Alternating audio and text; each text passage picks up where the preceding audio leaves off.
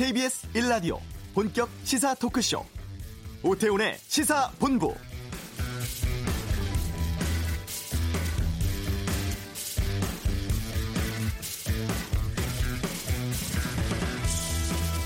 오늘 오후 국회 본회의 있습니다. 필리버스터 공방이 오간 선거법 개정안 표결 들어갈 것으로 보이고요.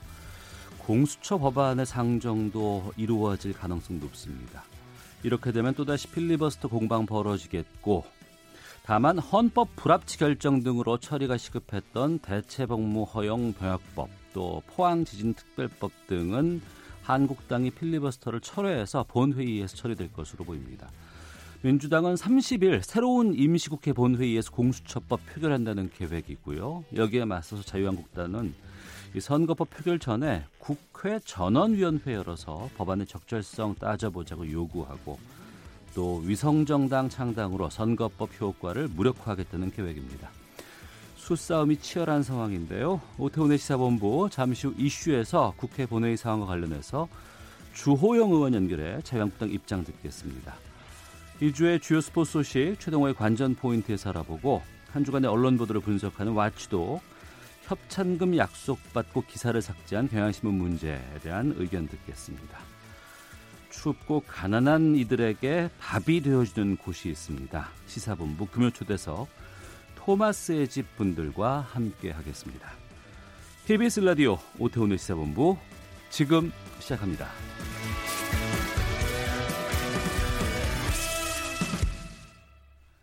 네, 이 시각 핫하고 중요한 뉴스 정리해 드립니다. 방금 뉴스 KBS 보도본부 박찬영 기자 나오셨습니다. 어서 오세요. 네, 안녕하세요. 오늘 본회의 몇 시에 있습니까? 지금 11시부터 원내대표들 모여서 어, 어, 언제 열 건지 논의를 했는데 결론은 내리지 못했고요. 뭐 큰 이변이 없는 한 어, 평상시와 마찬가지로 오후 2시쯤 열지 않을까 이런 예상을 해봅니다.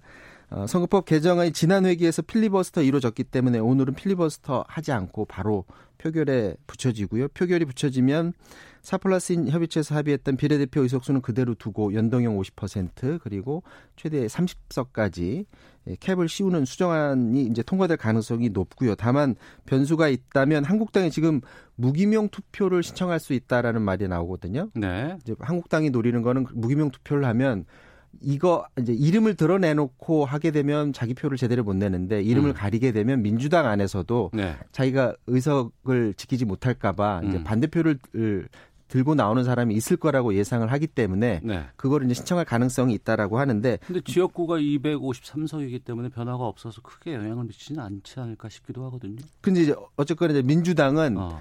한국당이 무기명 투표를 만약에 신청하면 예. 자기네들은 기명 투표를 다시 아. 붙이겠다 해서 무기명이랑 기명이랑 같이 표결에 붙여지면 당연히 기명 투표가 더 높은 표를 얻을 수가 있고요. 어쨌든 오늘 선거법 표결이 이루어지고 이후에 예산 부수 법안 그리고 한국당이 필리버스터 처리했던 뭐 포항 지진 특별법, 병역법 같은 다섯 개 민생 법안을 표결에 붙일 것으로 예상이 됩니다. 그리고 네. 나서 이제 공수처 법안을 상정하는 하게 되는데 음. 이제 내일 안으로 상정을 하고 회기인 내일까지 또 필리버스터 이루어지게 되고 30일에 이제 공수처 법안을 표결에 붙일 것이다. 이렇게 예상들을 하고 있습니다. 민주당 이해창 대표가 그 선거법 개정안이 오늘 표결 처리되는 데 대해서 국민들에게 입장을 내놨는데요. 예. 더는 기다릴 수가 없어서 필리버스터 무릅쓰고 이렇게 하게 됐다라고 음. 하면서 선거법을 국회 전체 합의로 처리하지 못한 것을 집권당으로서 대단히 송구스럽게 생각한다라고 말을 했고요. 자유한국당 심재철 원내대표는 오늘 선거법 표결에 대해서 결국 대국민 사기극으로 끝나는 것이다. 의석 밥그릇 싸움이라는 추악한 뒷거래의 결과다라고 비난을 했고요. 오늘 그 전원위원회를 소집을 해서 공수처법 강행 처리를 조금이나마 지연시킨다는 그런 전략을 가지고 있다고 합니다. 네. 그리고 조국 전 법무부 장관에 대한 구속영장 기각됐습니다. 검찰 쪽에 좀 타격이 있지 않을까 싶은데요. 지금 판사의 판결문이 좀 애매하게 지금 써 있는데 네. 조국 전 장관으로서는 구속되지 않고 재판을 받을 수 있게 됐는데 울산 동부지법이 유재수 전 부산시 부시장에 대해서는 청와대 감찰을 중단시킨 게 직권남용이라는 검찰 혐의를 적용에 대해서 범죄 혐의는 소명이 됐다라고 검찰 손을 들어줬습니다. 네. 하지만 구속할 정도로 범죄 중대성을 인정하기 어렵다 이렇게 밝혀서요. 조국 전 장관이 그렇다고 해서 뭐 도피를 한다던가 이미 뭐 수사가 굉장히 많이 진척이 됐기 때문에 더 뭐 은닉할 음. 그런 증거 자료도 없는 상황이기 때문에 굳이 구속할 필요가 없다는 건데 다만 범죄 혐의가 소명됐다고 말했기 때문에 네. 그렇다고 해서 검찰이 앞으로 막 중대한 타격을 받게 된다. 이건 또 아닌 것 같습니다. 검찰로서는 앞으로 수사에 더 탄력을 받는 데는 실패를 했지만 좀 더 치밀하게 준비를 해서 어, 수사를 계속해 나갈 수 있는 상황으로 재판 결과가 나온 것으로 보여지고요. 법원의 영장 기각 소식을 이제 해석하는데 정치권들이 지금 각기 다른 해석을 내놓고 있습니다. 네. 먼저 청와대가 입장을 냈는데 이번 결정으로 검찰의 영장 청구가 얼마나 무리한 판단인지 알 수 있다라고 입장을 내놨고요. 여당인 민주당은 논평을 내놨는데 검찰권의 남용과 무리한 수사를 감안하면 합리적 판단에 근거한 국민 눈높이에 맞는 결정이다라고 하면서 검찰의 칼날은 조 전 장관을 포함한 가족들에게 유난히 혹독했다. 먼지털이식 수사 그리고 모욕 주기로 일관해 왔다고 지적을 했고 이제 검찰 개혁의 결실이 목전에 다가오고 있다면서 공수처법을 반드시 통과시키도록 하겠다. 검찰은 정치 검찰이라는 오명에서 벗어나도록 스스로 노력해야 된다라는 점을 강조했고요. 한국당은 영장 기각 결정에 대해서 살아있는 권력에 대한 수사를 위축시키는 것이다라고 강하게 반발했고요. 그리고 검찰에 주문을 했습니다. 다시 영장 청구를 해라라고 음. 했고요. 철저한 수사를 통해서 사건의 전말을 국민께 알려라라고 어, 요구를 했는데 지금 들리는 말은 구속영장을 다시 청구할 가능성은 그렇게 높지 않다 이렇게 아. 나오고 있습니다. 예. 근데 또 오늘 오전에 그 송병기 울산시 부시장에 대해서도 구속영장 청구가 됐는데 이 건도 조국 전 장관까지 겨눌 수 있는 청와대 하명 수사 관련 의혹 있는 거 아니에요? 맞습니다. 이제 이 건도 역시 조국 전 장관에게 수사의 칼날을 겨눌 수 있는 부분인데 어, 청와대의 김기현 전 울산시장 측근비리 의혹을 처음으로 제보했던 사람이 송병기 현 울산시 부시장이죠. 오늘 구속영장을 청구를 했는데 검찰은 송병기 부시장의 제보를 받고 김기현 전 시장 주변 첩보를 만들고 전달하고 수사하는 과정에서 청와대가 이제 개입했다고 지금 의심을 하고 있는 거고요. 수사선을 계속 올라가면 결국에는 민정수석 당시 조국 전 수석에게까지 수사의 칼날이 좁혀지게 되는 겁니다. 검찰은 송병기 부시장 그 영장이 발부되게 되면 고위급 관계자 그러니까 조국 전 장관에게까지 수사의 범위를 넓히게 되고 또 이제 조국 전 장관에 대해서도 영장을 만약에 검찰이 청구하게 된다면 검찰의 조국 전 장관 관련 수사는 조국 전 장관의 부인 비롯한 가족 관련 수사 있죠. 예. 그리고 유재수 전 유재수 부산 부시장 관련 의혹 사건, 김기현 전 울산시장 관련 수사까지 전례 없는 전방위적인 수사 압박이 될 것으로 보여집니다. 네. 아, 한 소식만 더 보겠습니다. 소상공인 연합회 배달앱 업체들의 기업 결합에 반대한다며 공정위에 심사를 촉구했다고요? 네, 이미 예견됐던 사항인데 이제 국내 배달앱 이제 핸드폰으로 시켜서 음식 시켜 먹는 게 앱 시장 2위가 요기요고 3위가 배달통인데 이 두 곳을 운영하던 독일 기업 딜리버리 히어로즈가 1위 업체를 인수를 했죠. 배달의 민족 운영사인 우한 형제를 인수하겠다 이렇게 발표를 했는데 네. 이 사용자 세 곳을 합치면 어, 사용자가 총 1,110만 명이라고 하고요. 네. 국내 배달 앱 사용자 점유율이 98.9% 아, 7% 음. 거의 대부분을 다 독일 기업이 배달앱 시장을 완전 장악한다고 볼 수가 있는 겁니다. 독점이 뭐냐면 산업 부문을 단독 기업이 지배하는 걸 말하는데 99% 가까운 점유율이면은 독점이라고 그렇죠. 봐도 무방한 그런 점유율인데 오늘 국회 정론관에서 소상공인 연합회가 정의당 추혜선 의원하고 공동으로 기자회견을 했거든요. 예. 그래서 어, 공정위의 기업 결합 심사가 이제 앞으로 남겨져 있는데 이 과정에서 엄정하게 심사를 해달라. 독점적 지위 강화 그리고 시장 지배력 남용 우려 부분에 대해서 철저히 조사를 해달라라고 요구를 했는데요. 네. 이제 어떻게 이 독일 기업이 이 독점이라는 논리를 피해갈 것인가가 관심인데 지금 배달앱은 음식 배달로만 볼 게 아니라 지금 이쪽 독일 기업이 내놓을 논리가 뭐냐면 통신 판매 중개업자로 봐야 된다. 음. 법 적용만 보면 현행법상 배달 앱이라는 분류는 없거든요. 네. 그래서 통신 판매 중개업자로 보면 이런 배달업 말고도 뭐 쿠팡도 있고 11번가도 음. 있고 많기 때문에 이렇게 전체 통신업자로 보면 자기는 절대 독점이 아니다라고 지금 주장할 것으로 보여지는데 과연 공정위가 법 적용으로 볼 건지 아니면 배달 순수하게 실제 실제로만 볼 것인지 어떻게 해석하느냐에 따라서 독점 여부가 가려질 것으로 보여집니다. 알겠습니다. 방금 뉴스 박찬영 기자와 함께했습니다. 고맙습니다. 이어서 교통 상황 보겠습니다. 교통정보센터 윤여은 리포터입니다. 네, 도로는 사고와 작업 구간 중심으로 정체가 살펴지고 있습니다. 남해고속도로 순천 쪽 창원 1터널 2차로에 대형 화물차가 고장으로 서 있어 주의가 필요해 보입니다. 서해안고속도로 서울 쪽은 대천 부근 2차로와 갓길에 사고가 생겼고요. 목포 쪽은 서천 부근 2차로에 고장난 차가 있으니까 잘 살펴 지나셔야겠습니다. 경부고속도로 서울 쪽은 서울 영업소로 조금 못 간 1, 2, 3, 4차로가 사고로 모두 막혀 있어서 현재 5차로로만 차량들이 이동하고 있습니다. 뒤쪽으로 죽전 휴게소부터 2km 구간에서 정체 극심합니다. 중부고속도로 하남 쪽은 전 시간에 있던 작업 여파로 남이천 나들목에서 3km가량 밀립니다. 서울 외곽고속도로는 송내 일대 양방향에서 정체고요. 구리에서 판교 사이는 작업 여파로 서하남 일대 밀리는데요. 구리 쪽은 서하남부터 7km, 판교 쪽은 서하남 일대 4km 정체입니다. KBS 교통정보센터였습니다.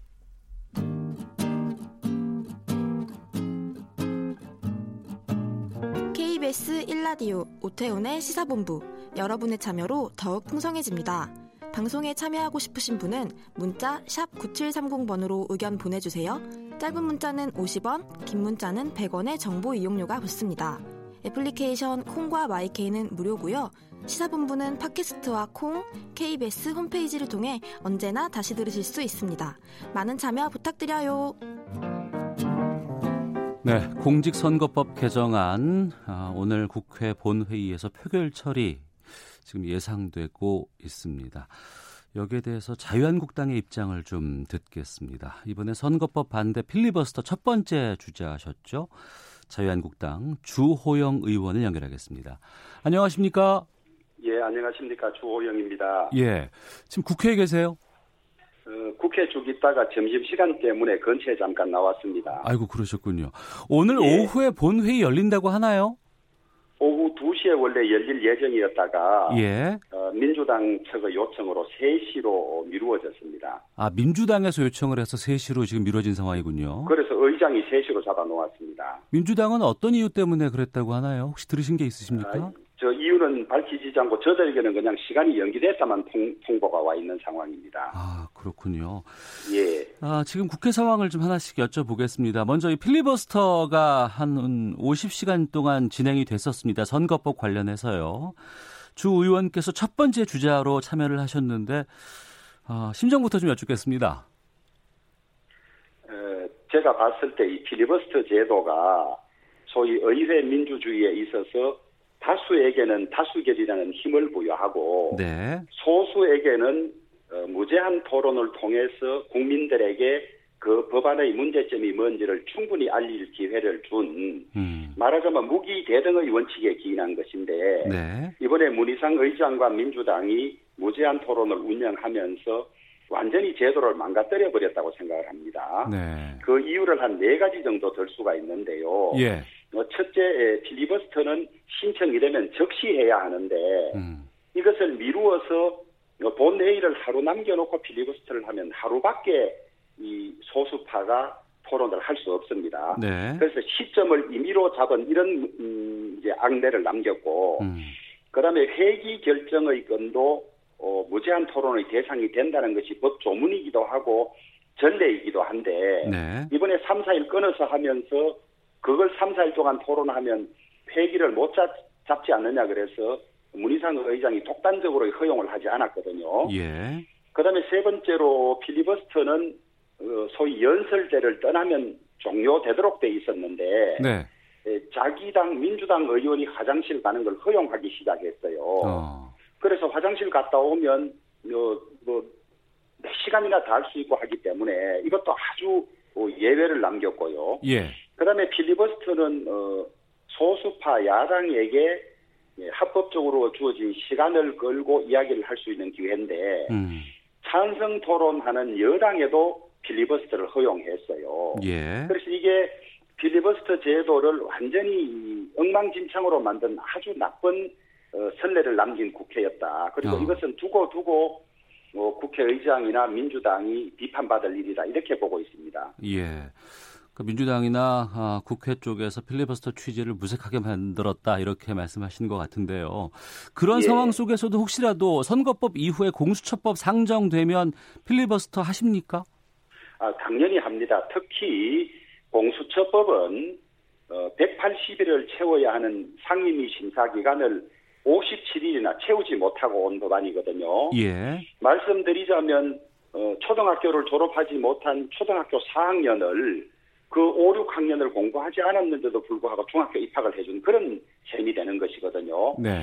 저희들은 어, 헌법재판소에서도 이 절차의 위법성을 따지겠지만은 음. 국회 심의 과정에서도 어, 필리버스를 통해서 이런 문제점, 그 다음에 그 공수처법이 가지고 있는 위헌성이라든지 그다음에 내용 하나의 문제점을 국민들에게 소상히 알려야 되기 때문에 네. 당연히 저희들은 어, 필리버스터를 신청했습니다. 예. 그런데 그 이번에 민생 법안 다섯 개 법안에 대해서는 한국당 쪽에서 필리버스터 철회하셨다고 들었습니다. 그럼 이거는 오늘 표결 처리 가능한 건지요? 예, 실제 그렇습니다. 저희들이 포항 지진 특별법하고 그다음에 대체 복무에 관한 병력법, 그다음에 통신 비밀 보호법 이런 것들은 어 여야 간의 다툼이 없는 민생 법안이기 때문에 또 저희들이 11월 29일 본회의에서도 이 법안을 먼저 하자고 주장을 했음에도 불구하고 민주당과 국회의장이 본회의장에 들어오지 않아서 이렇게 밀려왔던 것이거든요. 네. 그래서 또 어, 민주당도 민생 법안에 관해서 본회의를 하자고 주장해 왔기 때문에 네. 이것들은 아마 다툼 없이 표결될 걸로 그렇게 예상을 하고 있습니다. 민생 법안 다섯 개 외에도 다른 법안들이 꽤 있는 것으로 알고 있습니다. 그런 법안들은 어떻게 됩니까? 소위 199개 법안 중에서 어, 다툼이 있는 법안이 한 다섯 개쯤 됩니다. 나머지 법안들도 예. 어, 민주당의 태도를 봐가면서 저희들은 전부 할 저, 민생 법안을 우선 처리하자고 주장해 왔는데 예. 민주당은 어, 시급한 예산 부수 법안조차도 음. 원래 먼저 해야 되고 그 뒤에 예산이 통과돼야 하고 올 12월 31일까지 통과되지 않으면 불법 예산이 된 이것조차도 공수처법을 먼저 하고 뒤로 미루려는 어, 태도를 보이고 있어서 좀 우려를 하고 있습니다. 네. 어제 국회 본회의 열리지 않았습니다. 이것 때문에 홍남기 경제부총리 탄핵소추안 표결 시한 넘겼다. 이렇게도 보는 시각도 있거든요. 여기에 대해서도 좀 말씀해 주시죠. 예. 예 탄핵소추안은 어, 본회의에 보고되고 난 다음에 24시간 이후 72시간 내에 표결을 하지 않으면 어, 이것이 폐기가 돼버리거든요. 예. 근데 어제 오후가 이 72시간이었는데 음. 열면 반드시 표결을 해야 되기 때문에 소위 홍남기 부총리에 대한 방탄 국회를 하기 위해서 네. 어, 어제 열지 않았다고 생각하고 있습니다. 음. 그런데 이 민주당 측이나 국회의장은 문희상 주성용 두 분이 교대로 사회를 보는데 너무 피곤해서 하루를 못 열었다고 하는데 예, 예. 이주영 국회 부의장에게는 아예 사회를 맡기지도 않고 있어요. 어. 그런 상황이고 정춘숙 민주당 대변인이 사실상 홍남기 부총리 탄핵건 때문에 어제 하지 않은 점이 있다고 시인을 이미 한 상황입니다. 예. 알겠습니다. 그건 민주당 쪽 연결해서 좀 얘기 들어보겠고요. 지금 예. 자유, 자유한국당 주호영 의원과 함께 말씀 나누고 있습니다. 오늘 본회의 3시에 열린다고 말씀해 주셨는데 아마 열리게 되면 선거법 표결을 하게 되겠죠. 예, 그렇습니다. 의결 정적수가 4 플러스 1 협의체만으로도 가능해 보입니다. 여기에 대해서 한국당에서는 지금 전원위원회 소집 요구하셨다고요? 예.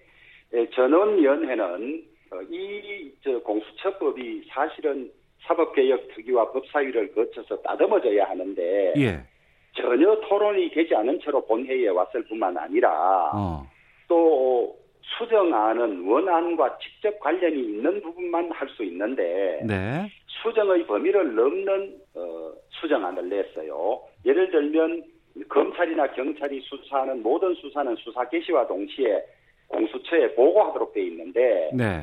대한민국 헌법상 검찰이 최고 수사기관으로 되어 있는데 헌법에 근거 없이 더 검찰보다 상위의 수사기관을 설정하는 이런 것은 수정의 범위도 넘지만은 위헌이거든요. 네. 그래서 이런 부분들을 심도 있게 따지기 위해서 본회의에서 의원 전원이 참석해서 토론하는 전원위원회 제도라는 것이 있습니다. 예. 그래서 저희들이 그것을 요구한 상태입니다. 아 그러면 전원위원회 요구는 공수처법 관련해서 요구하신 겁니까?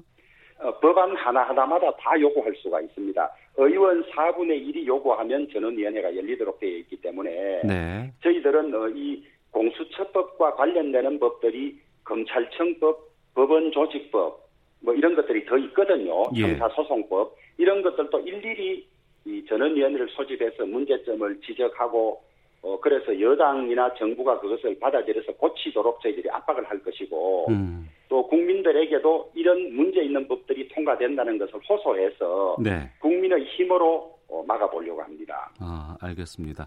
선거법이 오늘 표결로 만약에 통과가 된다 그러면, 어, 자유한국당 쪽에서는 그것을 좀 무력화시키기 위한 위성정당, 뭐 비례정당 통해서 총선 치르겠다 이런 이야기를 했습니다. 이 지금 예. 상황은 어떻게 지금 전개가 되고 있나요? 저희들이 이, 이 공직선거법을 반대한 이유 중에도 이런 현상이 생긴다.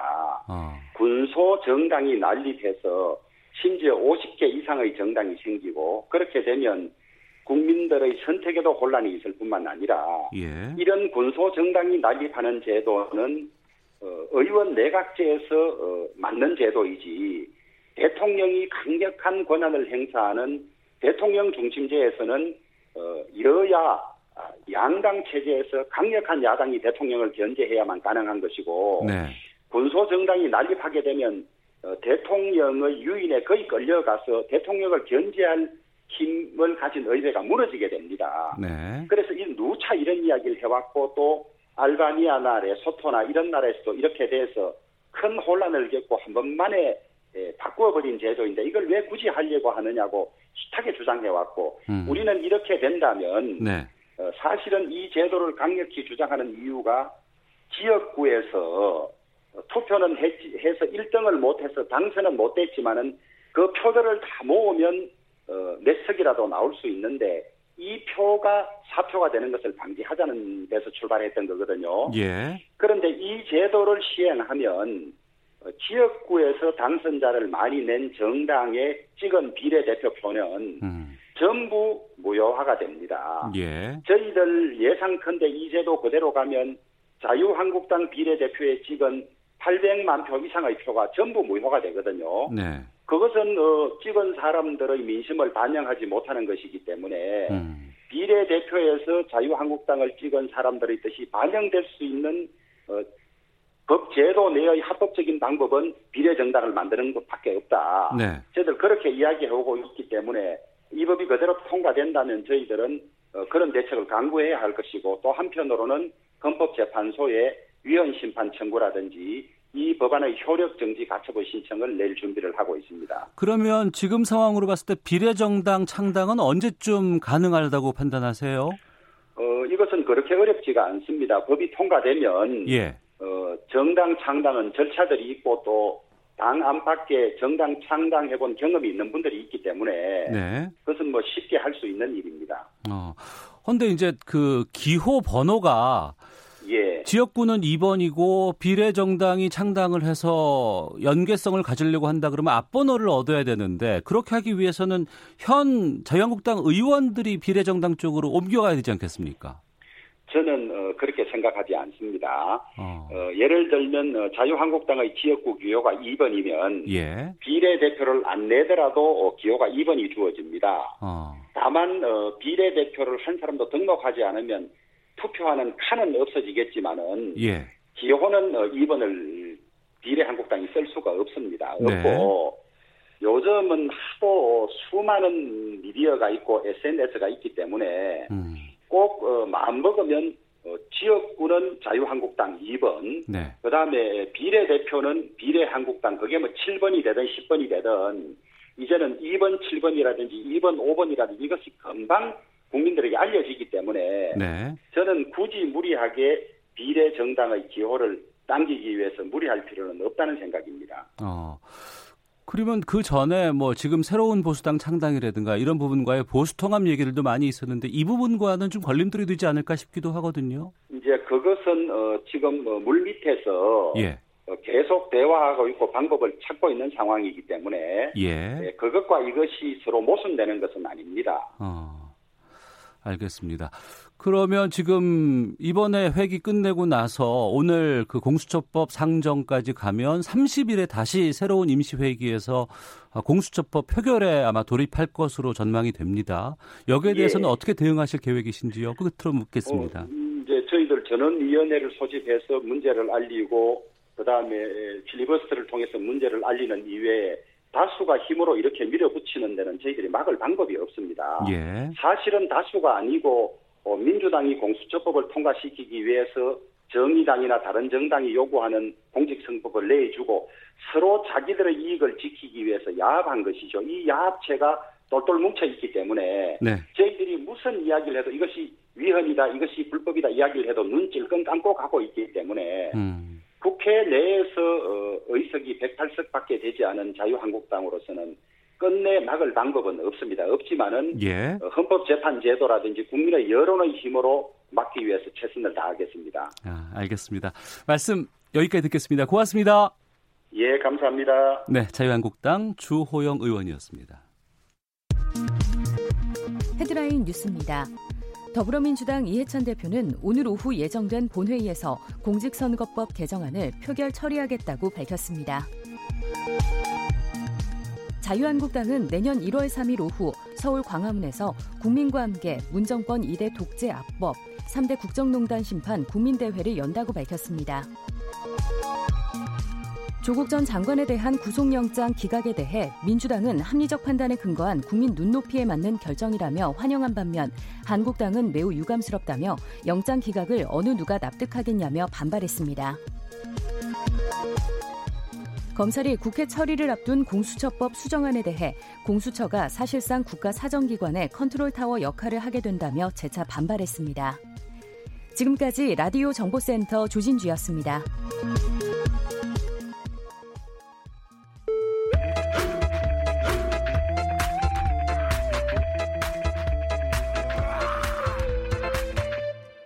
오태훈의 시사 본부 네, 스포츠 소식 정리하는 시간입니다. 최동호의 관전 포인트. 최동호 스포츠 평론가와 함께합니다. 어서 오세요. 예, 안녕하세요. 예. 관전 포인트 올해 마지막 시간입니다. 벌써 이렇게 됐네요. 예. 스포츠 주요 뉴스들 준비하셨다고요? 어, 예, 그렇습니다. 올해 이제 마지막 시간이기 때문에 2019년을 어, 스포츠로 한번 정리를 해볼까 싶어서 네. 어, 뭐 행복했던 기억들 한번 음. 끄집어내 보는 거죠. 네. 10대 뉴스 정도로 정리해봤습니다. 어떤 뉴스들 있을까요? 어, 이 시대, 지금 우리가 살고 있는 이 시대, 네. 최고의 스포츠 스타는 누구일까요? 지금 이 시대 전 세계에서 아 우리나라에서 우리나라 전 손흥민 선수나 유현진 선수 그렇죠. 예. 어 이제 최근에 가장 핫한 스포츠 스타를 들려고 하면 손흥민, 류현진, 박항서 감독 정도이지 않을까. 그렇죠. 이, 강인도 예, 예. 있고요. 예. 자 그런데 이 최고의 스포츠 스타는 소흥민이었습니다. 음. 그러니까 이게 이제 아, 지난달에 그 한국갤럽이 예. 그 올해 올 한해 가장 뛰어난 활약을 펼친 스포츠 선수를 조사를 했거든요. 네. 여기에서 아주 압도적이었습니다. 음. 82.0%의 지지를 받아서 82%요? 예. 어. 어, 이 정도의 지지니까 현재 한국의 최고 스포츠 스타는 누구냐 물어봤을 때 손흥민이다라고 네. 얘기해도 저는 틀린 말은 아닐 것 같고요. 예. 손흥민의 올 한해 활약을 한마디로 정리할 수 있는 신기록이 있죠. 유럽리그 한국 선수 음. 어, 통산 최다골 신기록을 세웠죠. 네. 아, 이게 지난 11월 7일이었거든요. 그러니까 종전에는 차범근 감독이 갖고 있던 121골이었었는데 아, 11월 7일에 한꺼번에 두 골 터뜨리면서 123골 기록했고요. 음. 현재 통산 126골입니다. 네. 한골 한 골이 손흥민 선수는 전부 다 신기록입니다. 네. 게다가 뭐 70여 미터 단독 드리블로 슛하는 아, 거는 뭐 가장 인상적인 장면이었었죠. 예. 그렇죠. 유현진 선수도 좀 상당히 선전을 하고 올해 참 활약 좋았잖아요. 어, 그랬죠. 이 올해 메이저리그에서 14승 5패를 기록했는데 네. 전반기에는 류현진 선수가 나가면은 뭐 전혀 질 것 같지 않은 그렇죠. 예. 나가면 다 이길 것 같은데 예, 그런 예. 느낌이 들 정도로 최고의 활약을 보여줬고요. 아, 특히 이제 평균 자책점 2.32, 메이저리그 평균 자책점 1위입니다. 음. 어, 그리고 올 한 해 딱 두 가지 특징적인 장면이 있었는데 하나는 메이저리그 올스타전에서 네. 우리나라 선수로는 최초로 선발로 등판했습니다. 네. 김병현, 박찬호는 중간 계투로 올라왔고요. 선발은 최초고요. 어, 또 아, 저는 이 장면 잊지 못하겠는데 5월 8일 음. 애틀란타 브레이브스전에서 완봉승 네. 9이닝을 무실점으로 막아내는 이런 아주 놀라운 역투를 같이 하기도 했었죠. 어, FA 계약했거든요. 토론토로 간다면서요? 예, 이 예. 토론토 블루제이스 어, 4년간 8천만 달러 이제 그 합의를 했고 아직 도장은 찍지 않았습니다. 네. 현재 이제 그 토론토에 있는데 어, 이 medical test 받았고요. 이 결과가 나오는 대로 음. 공식 계약하고 입단식을 가질 예정인데 네. 재밌게 됐습니다. 이 토론토가 메이저리그 아메리칸 리그 동부지구거든요. 네. 이 동부지구에 그 템파베이가 있습니다. 예. 템파베이는 우리나라 최지만 선수가 있죠. 그렇죠. 예. 최지만 선수하고 맞대결을 하는 장면이 나올 거라고 보고요. 내년에는 음. 또 그 인터리그에서 이제 텍사스와 또 격돌하게 되는데 텍사스에는 추신수, 선수가, 추신수 선수가 있기 때문에 추신수 선수와 또 대결하는 장면도 예. 내년에는 나올 것 같습니다. 네. 선수는 그렇고 지도자로서는 박항서 매직 아, 이거는 엄청났어요. 어, 그러니까 제가 저는 이제 대단하게 보는 게 그러니까 지난해 같은 경우에는 어, 한국에서 박항서 감독이 왔다더라. 네. 그러니까 뭐 태국, 인도네시아, 기타 그 라이벌 국가들이 생각할 수는 있겠죠. 근데 어 하다가 당한 겁니다. 음. 뭐 어느 정도인지 모르니까. 근데 지난해 당했기 때문에 올해는 특별히 이 박항서 감독 축구에 대해서 대비를 할 수가 있거든요. 준비하고 나오겠죠. 예. 네. 그런데도 또 다 이겨버린 겁니다. 정말 어. 대단한 거죠. 어, 저는 이제 박항서 감독의 이 활약을 한마디로 소원을 말해봐. 다 들어줄게요. 예, 실제로 예. 다 들어줬어요. 예. 올해는 또 이 동남아시안 게임에서 우승을 하면서 60년 만에 처음이라면서요? 예, 맞습니다.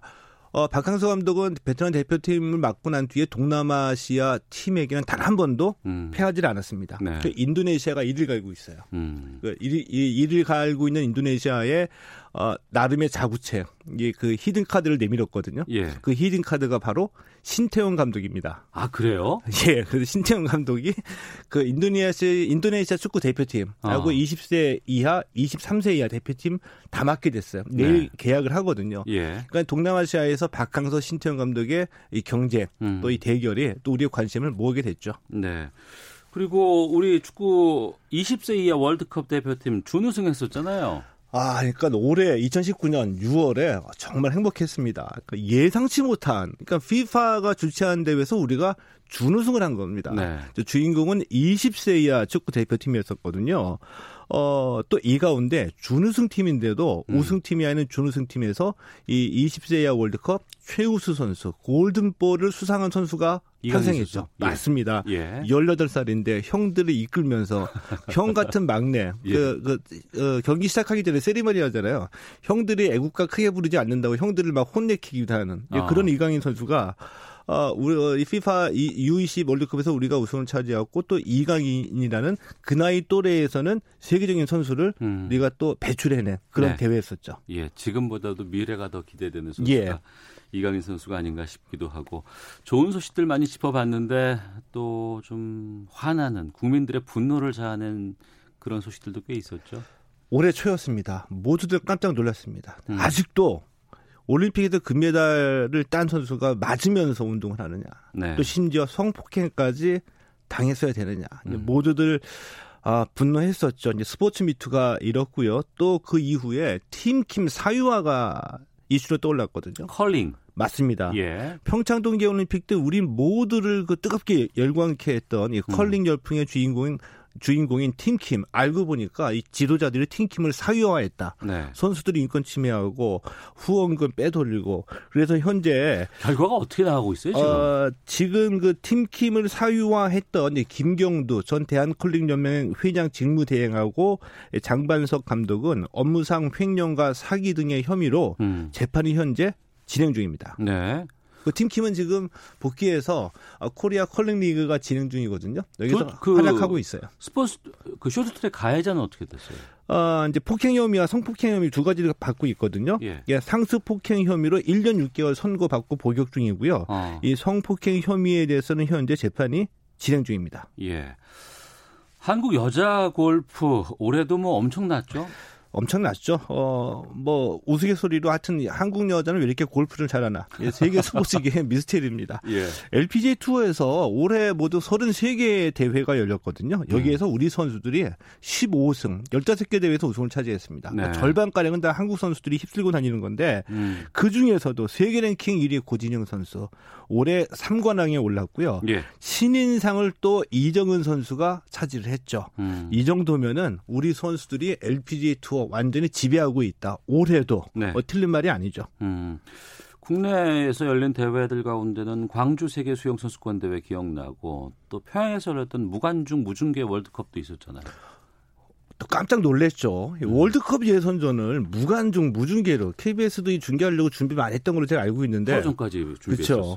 예. 어, 그러니까 어, 닥쳤던 게 지붕 쳐다보는 격으로 이렇게 음. 돼 있는데 이 무관중 무중계 경기에 이 북한이 얼마나 세계적인 국제적인 규범과 상식에서 동떨어져 있는지 보여준 어, 대표적인 사례라고 볼 수가 있겠죠. 네. 올해 주요 뉴스들 좀 꼽아봤는데 내년에는 더욱더 좀 선전하는 우리 대한민국 어, 스포츠 모습 좀 기대해 보도록 하겠습니다. 예. 한해 동안 고생 많으셨습니다. 고맙습니다. 네, 고맙습니다. 예, 최동훈 스포츠 평론가와 함께 했습니다. 잠시 후 2부 와치독 준비되어 있습니다. 시사본부 초대석도 함께 하시겠습니다. 뉴스 들으시고 잠시 후 2부에서 뵙겠습니다.